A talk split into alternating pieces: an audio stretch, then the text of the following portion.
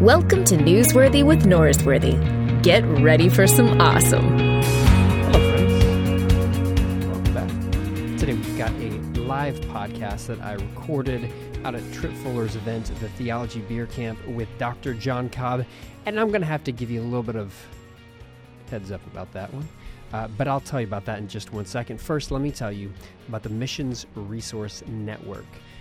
Now, it's a ministry that helps disciples make disciples worldwide. Now, they do this by a couple ways through mobilizing, casting vision to help advance God's work together, equipping, helping churches make disciples worldwide, preparing, forming disciples who make disciples, and caring, keeping disciple makers effective and whole. So, if you are someone who is, let's say, a missionary, this is a great group of people that's there to support you. If you need help, coaching, follow up, pastoral care, Missions Resource Network.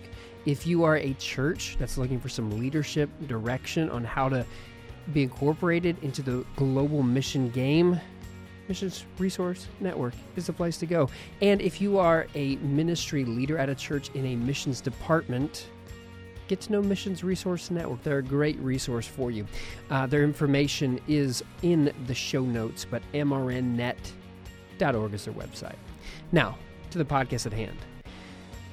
John Cobb and I have a fun discussion. The background for this is Tripp Fuller said, Hey, you don't know anything about process theology. Come to a live podcast and talk to John Cobb, who's like a guru in process theology. And I said, uh, Sure, sounds fun.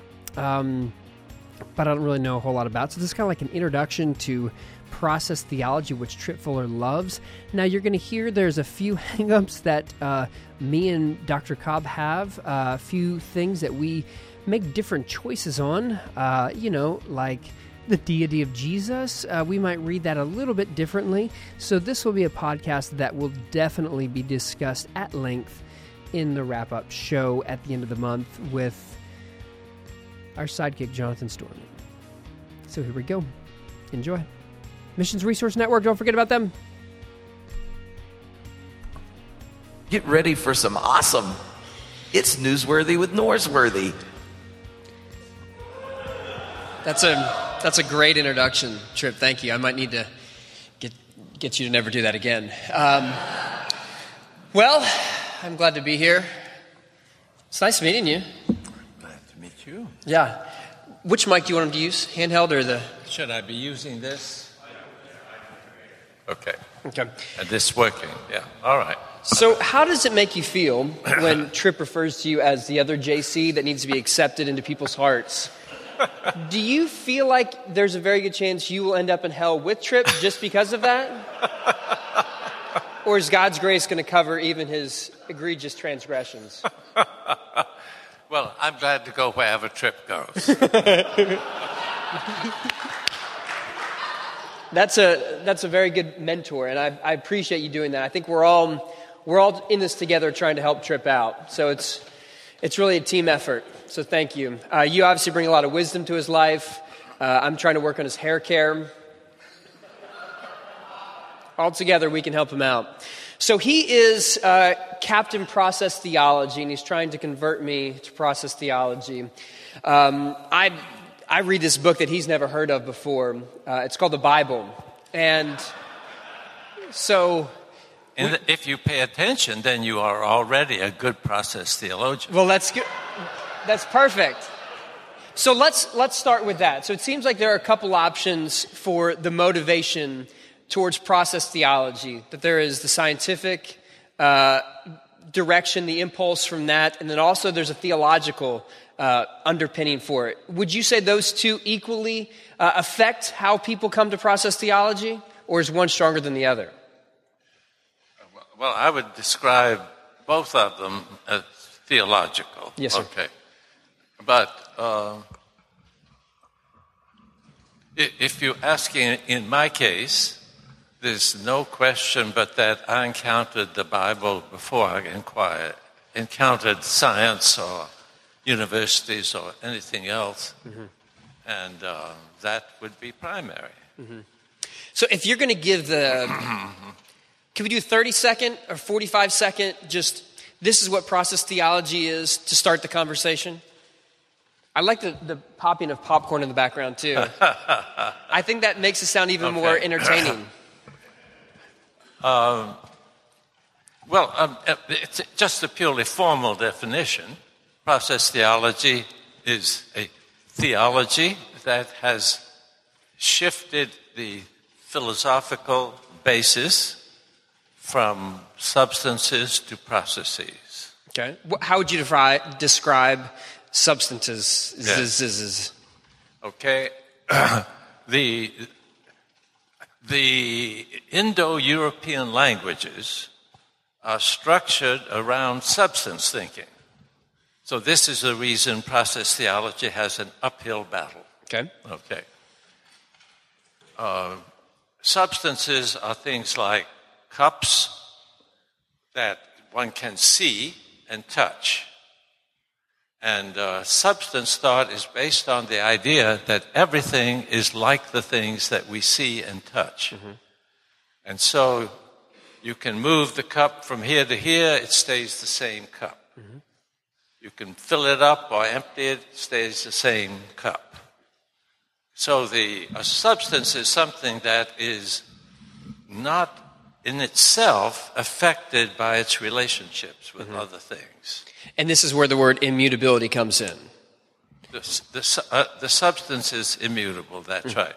Act, it, of course, most substances have accidents. That's, that's the philosophical language. Uh, one, one could take this cup and mark on it with this pen, and I would have changed the, the color of the visible features of the cup, Okay. but it would be, still be the same cup. And that's an accident. That's, that, that's the philosophical language. Oh, okay. Subjects, attribute would be maybe a better term. Oh, okay. Because when I think of accidents, I was talking to uh, Tripp's parents once, and they uh, described him as one. Um, I got him to laugh on that one. We're off to a good start. So the idea that that God can't change, that God is immutable, um, from my simple understanding as a pastor, comes from the uh, the Greco-Roman expectations for deities. Yes. and that got transferred to God, the Yahweh, the Jewish, the Judeo-Christian God. And would you push back and say that's not a claim that the story of the Christian story would bring along when they're describing their God? Yeah. Well, uh, Hebrew thought is not nearly as substantial. Okay. Uh, if, if you're trying to understand what are the most real things, you might start, and I think Hebrews tend to start with hearing rather than sight. And if you take the world as the world of hearing, imagine you're blind from birth. I think I would have a very hard time explaining to you what a substance was Okay. you could you'd appeal to touch and the experience of things, and you might get there. But what you hear are, are words, and the, that word isn't among the things you hear. That word doesn't sit around to be examined again. Hmm. you see, when you hear, these are events. Mm-hmm. It's, hap- it's what's happening. And the Bible doesn't really deal with the analysis of what an individual thing is, mm-hmm. but it deals with events. It's a history book. Mm-hmm. It's a story. Stories are ev- accounts of events and what happens. So the metaphysics of substances and the meta- metaphysics of events are different. Okay.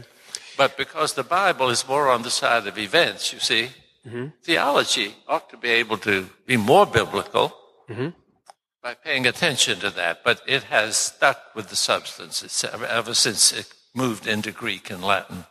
Yeah, that, that's one of the things that theology and Tripp have in common. They both should be more biblical.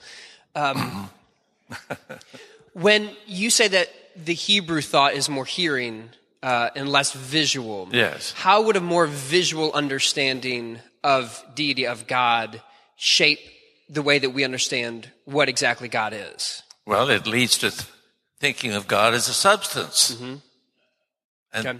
and that's, then you can talk about well, what are the attributes of this substance? And what is the essence of this substance in distinction from the attributes? Okay. That, there's no discussion of any topic like that in the Bible. How would you help people understand that when they hear descriptions of God? Uh, you know, God is mighty to save, God is strong. Uh, these phrases that are all throughout um, Psalms of describing the character of God, uh, the things that the, the Jewish people would say describing who God is, how would you help them understand that that isn't the fullness? Would you? Yeah. Well, in the first place, on the whole, when you read the Bible, you read about what God has done. Mm-hmm. So events are what you're talking about. So obviously, the like when you begin the Ten Commandments, I'm the God who delivered you Yes. from Egypt. Like Yes. that's the event that's describing who God is. That's right. Would you say the secondary pieces because they do? There are descriptions of God that you find the Jewish people saying, but those are secondary to the event of who Yeah. God is. And, and give me a couple of examples so I'm sure I'm answering your question. Yeah. For example, like if you read in the Psalms, they're Yeah. going to describe God. They're going to they're going to praise God for um, It's generally for what God does. Mm-hmm. yes, like obviously the main understanding of who God is. God is the one who delivered you from Egypt. Yes. Right. Yeah. Uh, so you're going to understand it as event, and those other descriptions are going to be secondary. Yeah. And there are not so many of those other descriptions. Agreed. Yeah. Agreed. Even they are talking about what God has done in the history and what God mm-hmm. has done in people's lives. Mm-hmm. Now, I- don't object myself to, to talking about what God is in God's self. Mm-hmm. So I'm not opposing that kind of thing at all. But it's just, uh, I, I, I want to break the habit of doing Greek thinking and, re- and imposing it on the Bible. Yes. Which th- that seems to be one of the biggest critiques um, uh, in the open theist world. Uh, Years ago, when I was going through seminary, um, did, read a handful of books on open theism, and that was one of the big critiques of the uh, omnipotent, uh, the immutable. All those things are characteristics that were added on to God that the, the Bible The would put in Bible, the Bible, how you get immutability out of the Bible, I can't imagine. Yeah, that'd be difficult. God is constantly doing things and things are happening and it's the sequence of events in which God's hand is seen surely involve change. Well, it, it seems that our Calvinist friends would look at those texts in which God grieved or uh, God regretted that He, you know, made. So, and I said He be- because I'm allowed to around you because you're okay with using masculine pronouns for God, right? As long as we're sure that the male is Abba rather than even father or king or something else. Okay, so my feminist friends, if they're upset at me for doing that, I will send them to your email address. Deal. But the description of God regretting what he did, God mourning, um, they would say those are, what was the word, anthropomorphisms, where God pr- basically pretends to be like us. That's right. How, how do you respond to that, that critique? Well, I think whenever you you go through the a writing and say, well, half of it is correct, but half of it this doesn't mean what it says, you need to ask, consider what are the assumptions that are operative in that. And if you think you can start out with the assumption that God is immutable, and then every time the Bible talks about God doing something or repenting, 40 times God repents, which seems to me rather strong language for, an, for an immutable God. You say, oh, but it doesn't really mean that. Well, you can salvage something, but you surely are going to lose a lot in the process. Mm-hmm. It, it seems that you're willing to step in and make claims about certain texts that are not consistent with your oh. other claims you're making about texts when you do that. I, I am certainly not one who says every verse in the Bible is to be taken as factual and exact and so forth and so on. I don't see how you can possibly do it because certainly when you have the three synoptic gospels, they, they talk about the same event, but you can't, they can't both be exactly accurate. I mean, that, to me, that's just a waste of time. But, uh, I think that they, uh, that all three of the synoptic gospels tell us a sufficiently similar story that we can get a pretty good idea of what Jesus was like. Agreed. That's And- what he said. And that's why I really don't like John that much because J- John's just kind of weird to me. Um, so yeah, I agree. The synoptics are all we need. Um, okay, so when back in my days when I was reading open theism, it seemed like one of the major motivations for the claims of the open theist camp is to get away from God and suffering. Theodicy seemed to be driving that. Theodicy is a very important issue. yeah. I think Sanders, uh, who wrote the book uh, "The God Who Risks," uh, starts that book with the story of like a car accident or some tragedy, Yeah. and trying to rationalize a God who's loving with letting that happen. And so God seems to be, in some ways, let off the hook a little bit because God didn't know it was going to happen. Now, as a pastor, uh, this last month I've had people in my office who've uh, who they woke up one morning their son's heart just stopped beating as a 25 year old. I had one family uh, who's talking about their son who died in a car accident with a drunk driver. Um, one family whose son committed suicide, and I- don't see that really making any of them feel a whole lot better. Uh, just to say that, well, that surprised God too. It, it doesn't really fix the problem at all. And I feel, uh, from a pastoral context, any theology which claims to all of a sudden make God and suffering not a major issue is overselling the function of what their theology can do. When so as I'm hearing a theology that's trying to be built around let's let's soften the pain of suffering, I feel like it's always going to come up short. Uh, when you're doing process theology, it doesn't sound like that's the major impetus for what you're doing. Uh, or, or am I misunderstanding you? No, I, I, I do think that holding God responsible for every terrible thing that happens leads to a terrible view of God. So I do feel strongly that, and suffering is certainly one of the features of the world, especially totally, uh, what should I say, arbitrary suffering. and so.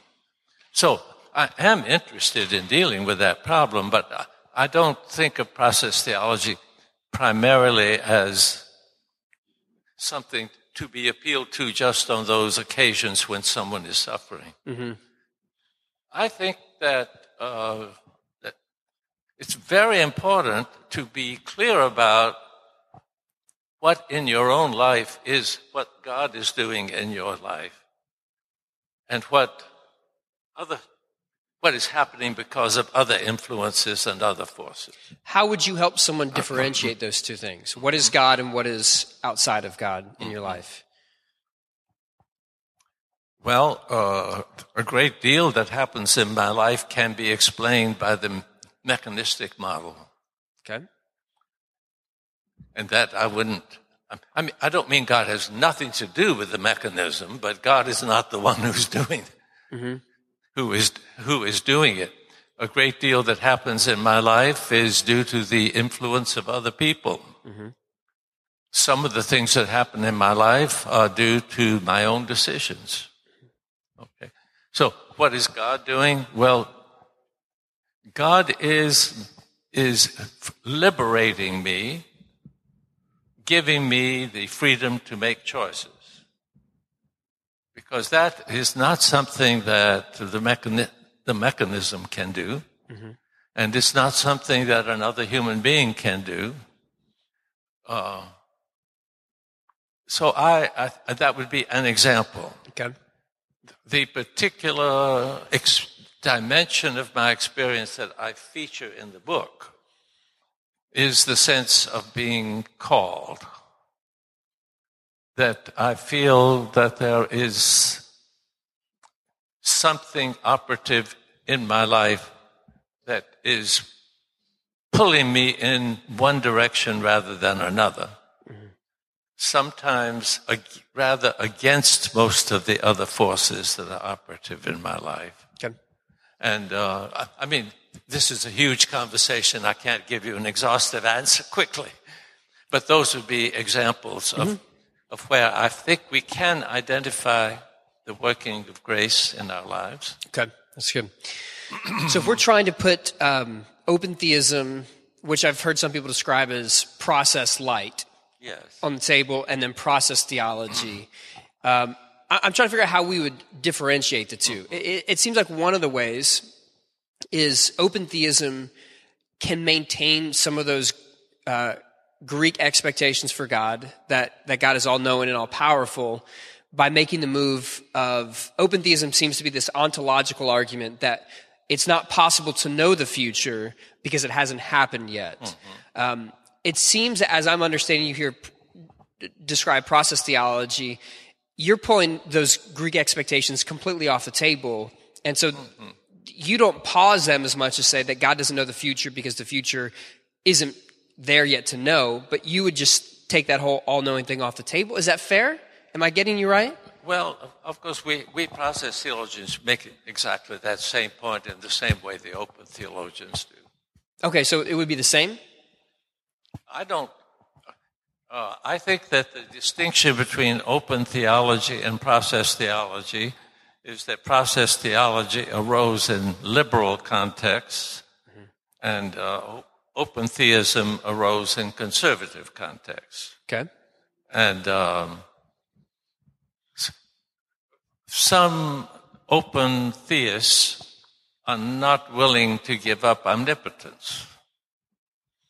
And when I press on that, they say, well, it's just too deeply rooted in the tradition to give up. Okay.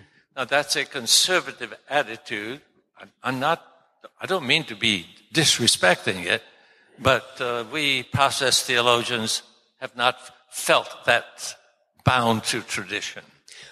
But other open theologians, I, I don't know any doctrinal difference between between me and Tom Oord.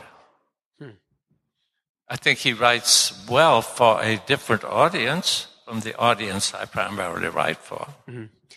What do you think happens when you're not able to give up omnipotence? Do you do you see uh, that eventually you're going to be on train tracks that take you different places because omnipotence is still on the table for the open theist camp? Well, uh, you see, I, I think within open theism that uh, the next generation isn't quite as stuck on that particular point. So I, I don't see, I don't think you're on, tra- on dangerous train tracks as long as the movement is, is to, to give uh, the biblical view priority over philosophical view. It- It's, Can you it's- say that again? Okay. If we will give the biblical point of view priority over the philosophical, we will give up omnipotence. Hmm. And it just takes a while for conservatives to do that. I mean, I, I, Yeah, don't, I yeah. don't mean that in a critical way. I just mean change is not easy. I like that you're you're saying I'm just going to wear them down. Eventually, No, we're going to win out. The Bible is going to wear them down. But that's your thing. Your your argument is that the Bible would get them away from omnipotence. Yes. And is is the understanding that God is willing to give up power so that He No, can? God doesn't give up power. What don't you think the incarnation is God giving up power? God did not consider equality with man something to be grasped and made himself nothing, taking the very nature. of- Like, isn't that all the steps down? Well, if, if you understand uh, Jesus as having been a part of God, I mean, in other words, if, if you follow the logic of some of the classical creeds, then that makes some sense. I don't think you find any of that in the Bible. Tell me more. I, I think that in that so far as the New Testament is concerned, Jesus is the Christ. Christ is the anointed one. Christ is the expected one. Christ is the one who fulfills what, what God has to give to the Jewish people, and then it turns out through Christ, through Jesus that it has ref- relevance to all of us. But the idea, the later idea that uh, something exists in heaven, I'm, mm-hmm. I'm leaving it because it's, it's all it's very confused in the whole tradition, mm-hmm. which first has its existence there, its pre-existence, mm-hmm. that then comes to earth. Uh, I, I don't think that is. That I, I don't think anybody had thought that and not in the Synoptic Gospels. You, and I really don't think in John either, although that would be a, a more interesting discussion. And Paul, I don't think, has any idea of that kind. So, you know, Paul's language, I believe, is Colossians 2, that in him the fullness of deity dwells. Uh, like the John 1 text, um, in the beginning was the Word, and the Word was with God, and the Word was God, through whom all things created. Nothing that has been made was made without him. That, that, that is spoken about Logos. Yes. The Logos, yes. Yes. Which I, I'm, I understand that to be Jesus is the Logos. Is that a move that you wouldn't make? No, I, I think that, that in Jesus, the, you see, the Logos is in everything. Mm-hmm. And, and in Jesus, it is more, it is pr- present in a fullness that it is not in other things. So Okay. if, if, if you use the incarnation language and say God is incarnate in all of us, and I think that's, the Logos is God, okay? Okay. Th- then that's fine. I think the Logos is incarnate in all of us, and there is mm-hmm. a certain fullness of incarnation mm-hmm. in Jesus. That, that's what I, how I read the first chapter of John. Gotcha. And, and when the Logos is present in that greater fullness than elsewhere, it doesn't make Jesus less human, or doesn't mean that Jesus is half human and half God, or something like that. It makes Jesus the most human ever, ever has been. Fair enough. But uh, the, the doctrine that the later church came to distinguish Jesus from other human beings with a doctrine that a divine reality which pre existed and was not otherwise present in people came to earth. I, I just, I mean, there are a couple of verses that can be read that way. But I, I'm, I mean, I'm a Pauline Christian, and uh, for Paul, Jesus was born in, in the normal way. There's no virgin birth. It's very explicit about Jesus is descended Mm-hmm. in the flesh from David through through the male line, mm-hmm. and uh, uh, to to to attribute to Jesus then an ontologically different status from other people.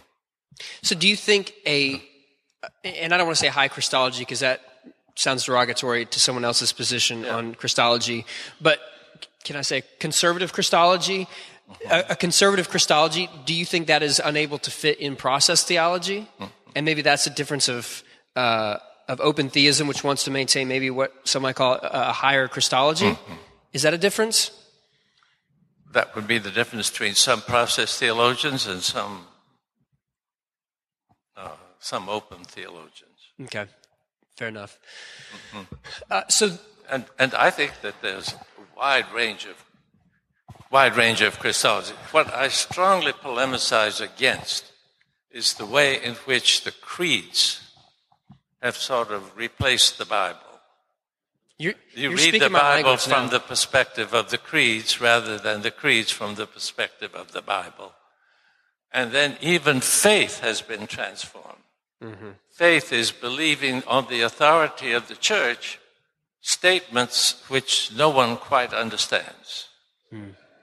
And uh, that has nothing whatsoever to do with the idea of faith in Paul. I come from the Church of Christ, and we don't do creed, so I'm we're cool right there. Okay. I mean, our Catholic friend in the back, he's probably crying, but um, you and I are good friends right here. Uh, if you would just say that you also think instrumental music is bad, then we're perfect. Um, I'll take that as an amen. I much prefer to say positively, I think there's some wonderful mu- music that takes place without instruments, okay? I'll take that. Yeah, you count. You're in. You understand, I'm not, I mean, I think you can't avoid creeds. But uh, that is, there are issues that arise in the ordinary life of the Christian faithful community which need to be discussed and resolved. If you're not going to split the church, then you have to come up with something that everybody can agree on. Agreed. Yeah. And I think that the creeds were pretty good examples of that. And of course, then you have to expect everybody to accept them. So I, I do understand the way in which that developed. But for that to replace the Gospels as the way of understanding mm-hmm. Jesus is just for me a terrible distortion. And especially because I'm, I have this uh, dislike of being told to believe something when I don't know what it means. and I have that dislike in the field of uh, physics today. I think Einstein said some things that nobody understands, but everybody is supposed to believe. I think that's a serious mistake. I think physics is, and anyway, I- it, this isn't, I'm not just picking on the ancient church. But Now, it- modern physics too. That's good. Oh, uh, uh, uh, it, Equal it happens all over the place. Can, okay, can we go back to? Um, let's go back to the, to the story of Jesus. Um, yes. in crucified god Moltmann makes the argument that uh, you know something happens god was changed in the not just the the, the death of jesus but the resurrection of jesus like that that is a, the central understanding uh, moment of god if you want to know who god is you look at jesus on the cross um, and how, how would you understand what happened during death burial resurrection are, are, are we cool with resurrection or do we need to have a No, I'm. I'm you're I'm- cool with that Yeah. okay okay I mean, I might not mean the same thing by it that somebody else means by it, but I certainly affirm the resurrection. I'll just pretend like you said yes to that question. Um, what do you think happened? Uh, so the process, God's re- involvement with humanity. What happened in that uh, event?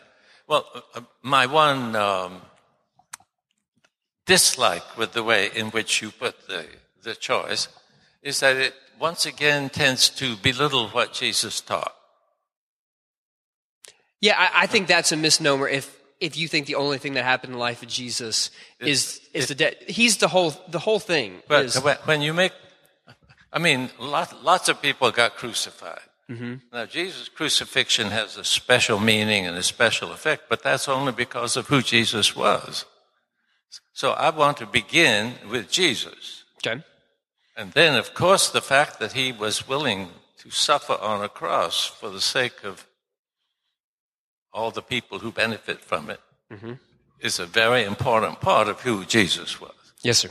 But then to make this, to abstract this from what Jesus had said and what the reasons that he was crucified and all of that, mm-hmm. I think is part of the distortion that has taken place. And I blame Anselm especially for this. He is the worst. Just the worst. Him and Tripp. So I, just- I am a non-Anselmian Christian. yeah. Well, let's substitute that for something else. Um, I'll be here all day. Um, okay, so we're not making uh, the move that Keller made in the interview with New York Times, where he wanted to elevate the death and, and that to be central and to disregard the teaching. Okay, we don't want to do that. No. Um, but uh, you said you're Pauline Christian. Yes. You know, Paul says to the church at Corinth, "What I received, I passed on to you as of first importance that Christ Jesus Yes. died for your sins." You know, according to Scripture, like all that, it mattered to Paul. I think that in, in Paul's case, at least I, I believe the, the clearest statement is that he was even willing to die for the sake of sinners. Are- Other people die for righteous people. But Jesus was willing to give his life for the sake of people who did not deserve it whatsoever. A- And that's Romans right there. And Yeah. Paul obviously makes that statement Yeah. there. Um, And I, I think I, I take that as his central vision of what is so wonderful and amazing about the crucifixion. Hmm. you're saying that Jesus is willing to die for sinners. That's the most important part of it. And that's right. I mean, but I, I don't think that Jesus himself thought that by his death he was getting the sins of forgi- of all these sins forgiven by God. Hmm.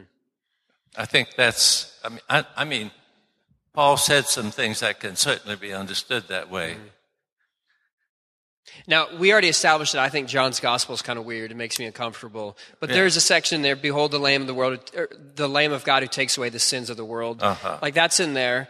And so, Yes. uh, no, I, I, I agree that is in John.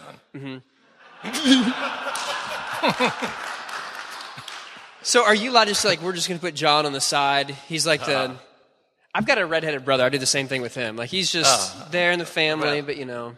Well, I, I- I mean, different parts of the New Testament play different functions. Mm-hmm. Okay. If we are asking about Jesus and what Jesus taught, I don't think we go to John. Okay. If we're asking about the spiritual movements that developed very early in the church and that have very positive aspects mm-hmm. as well as some less positive ones, I mean, everything is ambiguous. then I think John is a very rich and potent source for spiritual, for Christian spirituality. Okay, so if I'm understanding you, you're Jesus' life, his teaching, his death, uh, it communicates that Jesus is a chosen one who's willing to suffer and die for sinners. That's right. Okay. Now, obviously, some would tweak that a little bit and have some strong feelings about resurrection being a central part of it. Um, but we don't. I, I, I think resurrection, if, it, if there had been no resurrection experiences, there would probably have been no church. Okay. It would have faded.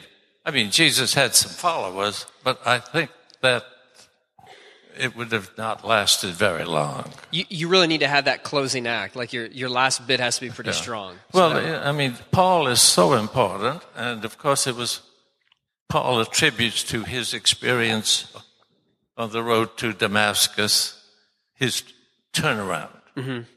And, um, well, without Paul, I th- that would have been a Christian movement. But I think that without the experience that other disciples had had of Jesus, you know, if, if there hadn't been any of that, I don't think there would have been. Yeah. So it's immensely important. Gotcha. And, and it also, to me, uh, is, a, is a strong reason for believing that death is not the end. So, how does God's nature? Okay, would we say God's nature is revealed in Jesus at all? Yeah, I, I like More the so- idea of revelation, it, that Jesus reveals God, yes. Mm-hmm. So, how would you describe what God is revealed like in He- Jesus? He is revealed as being like the father of a baby in terms of total love that is not in any way demanding, but is cares a great a great deal and will do everything within God's power to draw forth a- healthy maturity and express primarily in love for one another. Mm-hmm. I mean, that's just the beginning. But Yeah. So, earlier in your presentation, you made the statement that God speaks twice in the life of Jesus. You have baptism. This Yeah. is my son with whom I'm well pleased. Yeah. And you have transfiguration, which is I think those are the only two, but I'm, but I'm not a good biblical scholar. I may have missed something. Well, y- your initials are JC, so I feel like you're pretty tight with him. Uh, what would you say those two things say about the character of God? If those are the two things that God's going to speak up and say, Well, then, then it says that uh, what, if we pay close attention to what Jesus says, I mean, listening is, is attention to what Jesus says, we will have a, a better understanding of God than we could get anywhere else, but we will also have an understanding of how we should live mm-hmm. and what we should do. Mm-hmm. Uh, some people read the the baptism thing where God says, "This is my son with whom I'm well Yeah. pleased. This is my beloved," um, as a you know a statement of you know God's uh, fatherly love, paternal closeness to to to God's creation. When you say that, you know, God is Abba, personal, uh, I, I've heard that your critique of using gender neutral pronouns for God is that it um, removes the closeness of God. I- Is that fair to say? Yes. This, my, my Abba book is the first time I have broken with that. I waited for decades for the feminists to come up with a way of talking about God And that, that would not destroy the closeness. But when they substitute, of course, that at one stage the proposal was the sovereign one. Well, to me, that's absolutely the wrong direction hmm. to go. And uh, they really have not found a, a successful way. You know, I think eventually we might be able to say, uh, in Jesus' day, to for Jesus to have called God Mama instead of Papa would have just made people think that were two, that was he was preaching a different, an entirely different God. But maybe that wouldn't be true now. So, but right now, I think we have to recover what Jesus actually did and then try to think of how to degenderize it. Okay. So uh, I'm still looking for degenderizing, but uh, I couldn't just wait forever for You, you some- had stuff. something that nobody was making any progress on. You had stuff to do. You couldn't wait around for him. You got busy. We got to go forward with this. Now, as someone who talks about God, you know, kind of for a living, I would like to say it is very awkward to always work around pronouns. Yes, they, it it, it makes the job very difficult. But if that's what it takes to make people feel more welcome, and exactly, exactly. I am more than willing to I've been that. doing the same thing for decades. Mm-hmm. So God is the one who tells Jesus, This is my beloved with whom I'm well pleased. God is Abba. God is loving. God is caring. What does it say when God tells everyone, Hey, listen to this guy, listen to mm-hmm. Jesus? What does that say about God and Jesus? It says that God is approving of what Jesus is saying mm-hmm. strongly. I mean, that, that's not a minor, minor expression of approval. Yes. Okay. But it doesn't say that Jesus is God. Mm-hmm. Okay. Yeah. I don't, I don't think anybody thought that at that time. Yeah. That kind of thinking came gradually. It's, it's again, like so many things, you, you, you, you begin in a, with a deep relational sense. And then as time goes by, you want to describe it in more and more Mm-hmm. highfalutin ways. But you can easily lose the, the true value of where you begin. Hmm. So when, when we view God as the emperor of the cosmos, I don't know. That doesn't seem to have much to do with Abba to me. Hmm. What is the uh, the tension of God as creator, God as father? Do you feel like that uh-huh. Those are polar? I mean, if God is the creator of the world, the universe of, of all that was, Yeah. uh, and Abba, it seems like those two kind of are. If you want to get into this binary thinking of Yeah. one is very That's right. immanent, one is very transcendent. I think if we can once understand how God works in each individual and in every individual thing, we can see it has a creative character. Mm-hmm. And then we can understand God's creation of the whole universe from what we can understand more immediately. But this is not creation out of nothing. Mm-hmm. The creation out of nothing is not in the Bible. It's just one more of those impositions. I think some would say uh, you can't get there Genesis 1, Genesis 2. Obviously, Genesis 1, you know, Babylonian creation myth, or it's obviously in the background. The world was covered in water. It was void. Uh, it, it seems like Romans 1 is the ex nihilo text. Uh, how, how would you help someone understand that ex nihilo in Romans 1 isn't uh, out of nothing? Quote, quote the verse. I'm not sure. I haven't thought of Romans 1 as being a text about creation. I'm not questioning it. I'm just acknowledging ignorance. No, no, no. Fair enough. Um, I'm fairly certain that there's a text in Romans 1 that was more specific about that. Um, well, I don't know. I don't have a text in front of me. Um, if neither of us knows it, I can't comment on it. well, without having to pull open a Bible, I don't want to. Uh, anyway, fair enough. So you're going to make the argument that you don't have to think that. God, where is God's role in creation? Let's just ask that directly. Oh, well, if, if, if we just speak very broadly, there are two, two notions of creation. Okay. One of them is a creation out of nothing, and the other is form out of chaos. Mm-hmm. And I think form out of chaos was the. Which is the Genesis 1 text, yes. form out of chaos, and that's the one that. Yeah. Uh, this text that I was just given. Yeah, yes. For since the creation of the world, God's invisible qualities, his eternal power and divine nature have been clearly seen from what has been made, so that men are without excuse. Uh, that's not, I think it's earlier that we're actually looking for. Um, yeah, I, I we think, can get into Bible study later. But, I know, but, but I just mean that's neutral with respect to different views of creation. I, my lovely assistant just told me that, that you wrote a commentary on Romans. Yes. So I shouldn't debate Romans with you. Um, that note would have been helpful about an well, hour ago. I have, I have to say, I wrote it with a New Testament scholar. I am not a New Testament scholar. Well, you know what? So, I didn't bring with me a New Testament scholar, sadly. That would have been very helpful. Okay, so, so the story of creation is God overcoming chaos that's how you would, the Genesis 1 thing. Yes. And, and then if we now feel the need in this day and age to relate this to what we know about the world from a scientific point of view, mm-hmm. I think we do need some philosophical analysis, and I get a lot of help from Whitehead in understanding mm-hmm. uh, how order develops.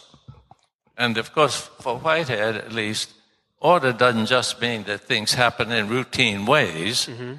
Order means that things are ordered to a purpose, and the purpose is to develop more and more value in the universe. Mm-hmm. And if we see how God works to develop value in our lives today, then see if that same fundamental method can, could have worked over millions of years to bring order and to bring about the enormous values that are present today that weren't there. Well, mm-hmm. I, I think it can be made a coherent view. But I do think that the, what the psalmist view, when, even when the cosmos of the psalmist was nothing like as complex and vast as ours, it is marvelous to think that the one who works in us in such an intimate and significant personal way is also the one who works throughout this vast, vast cosmos. I hmm. think that it's part of the wonder that is also a part of Christian faith. Hmm. That's good. Can I ask you a personal question? How old are you? Well, I've been saying 91, but within two weeks I'm going to be 92, so I'll say well, Happy early birthday. how, how, are you 91? I, that's...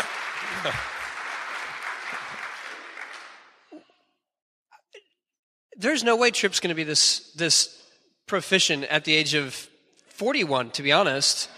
Um, this is very impressive. Well, I just want to say thank you. Thanks for taking the time to talk with me. I think all of us here uh, appreciate you being willing uh, to spend your morning with us. And so I think we should close with a round of applause for the JC that's here today.